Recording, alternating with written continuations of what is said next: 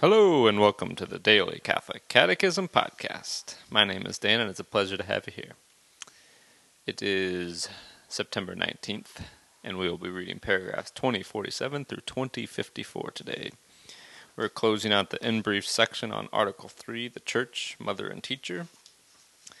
We will go through the Ten Commandments and then start uh, section 2 of this, uh, this part of the Catechism, the Ten Commandments. So we have the, uh, three different forms of uh, the Ten Commandments, and I'll just read through each one of them. One's from Exodus, one's from Deuteronomy, and one's the uh, the traditional catechetical formula. So we'll do that today. And today is the feast of Saint Januarius. So happy feast day, everybody. We begin in the name of the Father and of the Son and of the Holy Spirit. Amen. In brief, the moral life is a spiritual worship. Christian activity finds its nourishment in the liturgy and the celebration of the sacraments. The precepts of the Church concern the moral and Christian life, united with the liturgy and nourished by it. The magisterium of the pastors of the Church in moral matters is ordinarily exercised in catechesis and preaching, on the basis of the Decalogue, which states the principles of moral life valid for every man. The Roman pontiff and the bishops, as authentic teachers, preached to the people of God the faith which is to be believed and applied in moral life. It is also incumbent on them to pronounce on moral questions that fall within the natural law and reason. The infallibility of the magisterium of the pastors extends to all the elements of doctrine, including moral doctrine, without which the saving truths of the faith cannot be preserved, expounded, or observed. The Ten Commandments from Exodus 22 through 17. I am the Lord your God, who brought you out of the land of Egypt, out of the house of bondage. You shall have no other gods before me. You shall not make for yourselves a graven image, or any likeness of anything that is in heaven above, or that is in the earth beneath or what is in the water under the earth. You shall not bow down to them or serve them. For I, the Lord, your God, am a jealous God, visiting the iniquity of the fathers upon the children to the third and the fourth generation of those who hate me, but showing steadfast love to thousands of those who love me and keep my commandments.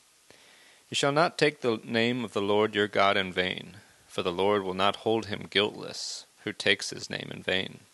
Remember the Sabbath day, to keep it holy.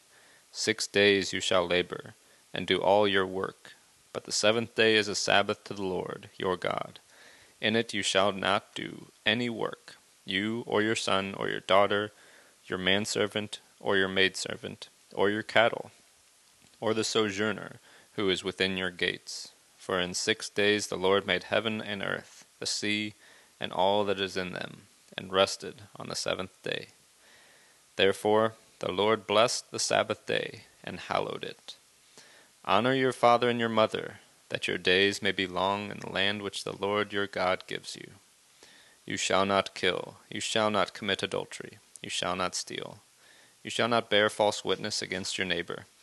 You shall not covet your neighbor's house, you shall not covet your neighbor's wife, or his mate manservant or his maidservant, or his ox or his ass, or anything that is your neighbor's. The Ten Commandments according to Deuteronomy chapter 5, 6 through 21. I am the Lord your God, who brought you out of the land of Egypt, out of the house of bondage. You shall have no other gods before me. You shall not take the name of the Lord your God in vain. Observe the Sabbath day to keep it holy. Honor your father and your mother you shall not kill, neither shall you commit adultery, neither shall you steal, neither shall you bear false witness against your neighbor, neither shall you covet your neighbor's wife. You shall not desire anything that is your neighbor's. And finally, the Ten Commandments, a traditional catechetical formula. Number one, I am the Lord your God. You shall not have strange gods before me. Number two, you shall not take the name of the Lord your God in vain. Number three, remember the remember to keep holy the Lord's day. Number four, honor your father and your mother. Number five, you shall not kill. Number six, you shall not commit adultery. Number seven, you shall not steal. Number eight, you shall not bear false witness against your neighbor. Number nine, you shall not covet your neighbor's wife. Number ten, you shall not covet your neighbor's goods. Section 2 The Ten Commandments. Teacher, what must I do? Teacher, what, what good deed must I do to have eternal life? To the young man who asked this question, Jesus answers first by invoking the necessity to recognize God as the one there is who is good, as the supreme good and the source of all good. Then Jesus tells him, If you would enter life, keep the commandments. And he cites for his questioner the precepts that concern love of neighbor. You shall not kill, you shall not commit adultery, you shall not steal, you shall not bear false witness, honor your father and, and mother. Finally, Jesus sums up these commandments positively You shall love your neighbor as yourself. To this first reply, Jesus adds a second If you would be perfect, go, sell what you possess, and give to the poor, and you will have treasure in heaven. And come, follow me. This reply does not do away with the first. Following Jesus Christ involves keeping the commandments. The law has not been abolished, but rather man is invited to rediscover it in the person of his Master, who is its perfect fulfillment. In the three synoptic Gospels, Jesus' call to the rich young man to follow him in the obedience of a disciple and in the observance of the commandments is joined to the call to poverty and chastity. The evangelical counsels are inseparable from the commandments.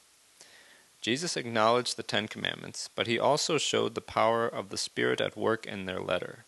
He preached a righteousness which exceeds that of the scribes and Pharisees, as well as that of the Gentiles. He unfolded all the demands of the commandments. You have heard that it was said to the men of old, You shall not kill. But I say to you that everyone who is angry with his brother shall be liable to judgment. Thus ends our reading today from the Catechism of the Catholic Church. The website is dailycatholiccatechism.com, and you can email me at dailycatholiccatechism at gmail.com. God bless you all, and may these teachings handed down by the apostles of Christ strengthen your faith and lead you to everlasting life. Amen.